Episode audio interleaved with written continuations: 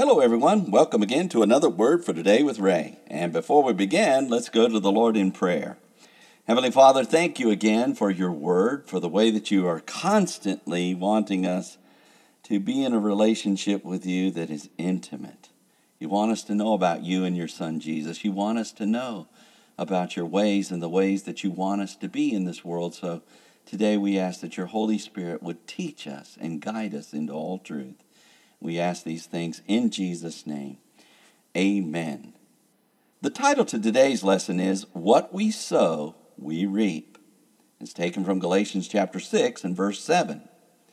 We have been learning from Paul the Apostle's words to the Galatian ways to behave toward others. We are to restore one another when we have failings.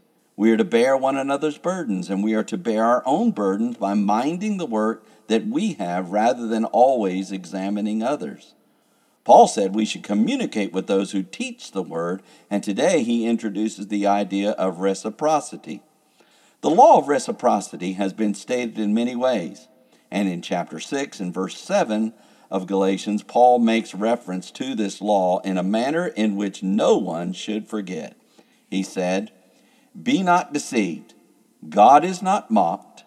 For whatsoever a man sows, that shall he also reap. When looking at this verse, we must heed the warning Paul gives immediately be not deceived.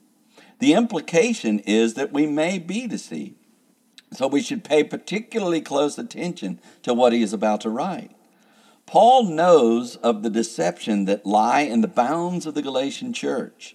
And if they have been deceived in the matter of the Judaizers, they may also be deceived in the way they communicate with those who teach the word.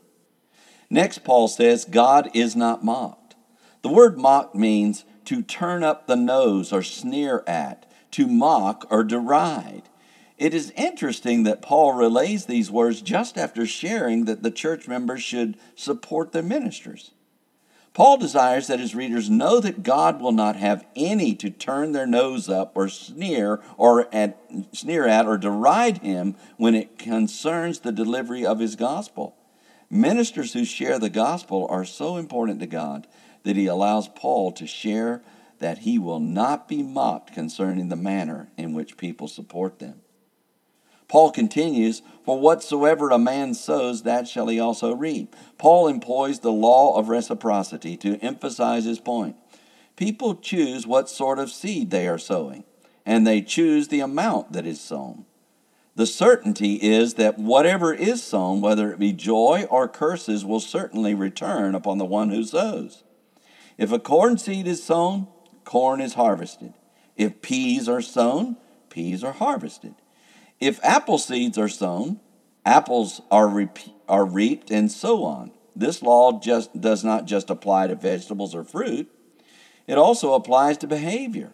For example, if abundant sharing is sown, abundant sharing will be reaped. If joy is sown, joy will be reaped. If theft is sown, theft will be reaped, and on and on it goes. It's been said in many ways what goes around comes around it will come full circle or karma. However, Jesus said it in this manner in Matthew chapter 7 and verse 1 and 2 Judge not that you be not judged. For with what judgment you judge, you shall be judged. And with what measure you mete, it shall be measured to you again. In other words, the manner in which we treat others will be recipro- reciprocated back to us.